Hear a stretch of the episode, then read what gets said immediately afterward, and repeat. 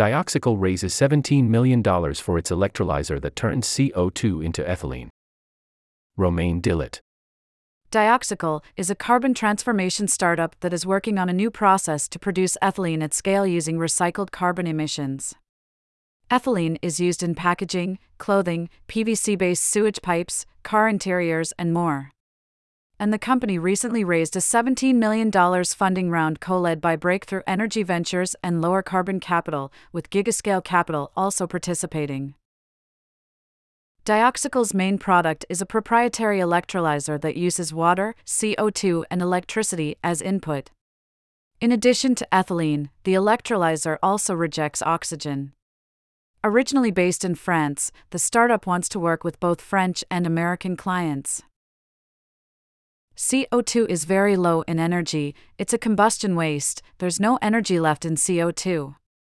So we have to provide a source of energy to make this conversion and we're using electricity at the connectors of this electrolyzer to enable this conversion of CO2 into ethylene, co founder and CEO Sarah Lamaison told me. So, basically, you've got CO2 coming into our machine through a pipe, and this CO2 is going to be distributed over lots of catalytic cores, which are stacked on top of each other to increase the surface area available for the reaction. Electrolysis is nothing new, but the main issue with this process is that it requires a lot of input electrical energy.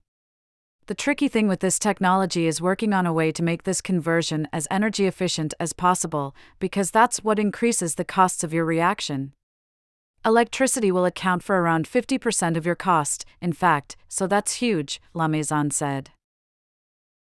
Dioxycle has been designing its own catalytic cores with special metal alloys in order to improve the efficiency of the process the startup tries to maximize the exposure time of CO2 and minims all potential efficiency losses. A green discount. The other thing that can make a technology like Dioxycle's technology attractive is that it can be integrated in factories that produce a lot of carbon emissions and that use ethylene as a source material. This way, the factory can greatly improve its carbon footprint in two different ways. It can reduce its carbon emissions and it doesn't have to buy as much ethylene from third party suppliers. Ethylene is usually produced using fossil fuels, such as petroleum derivatives. In addition to the raw material that is used to produce ethylene, the usual transformation process is also responsible of many carbon emissions. In France, ethylene is the third most polluting material behind steel and concrete. But potential clients also want the cheapest ethylene they can find. This is going to be key for Dioxycle's long term success. After two years and a half working on several internal proofs of concept, Dioxycle's process has become better and better over time. With today's funding round, the company plans to roll out its first industrial prototype in a factory the startup could also receive some public funding in the near future in addition to the funding round. The industrial prototype could be co-financed as a public slash private partnership. We want to roll out our product in France because there's a huge amount of decarbonized electricity available right now.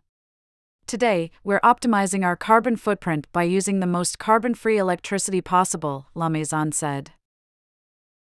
Dioxycle also plans to sell its technology to American companies as there are a lot of incentives with the Inflation Reduction Act and the Infrastructure Bill. With a recently introduced tax credit, it makes a lot of sense to capture and or transform carbon emissions as part of your industrial process. That's how we're introducing the notion of green discount, as opposed to the well known notion of green premium, which is the extra cost you pay for a green product versus a fossil fuel based product, Lamaison said. Our process is so efficient in this respect that we can produce ethylene that is cost competitive with fossil ethylene, Lamaison said.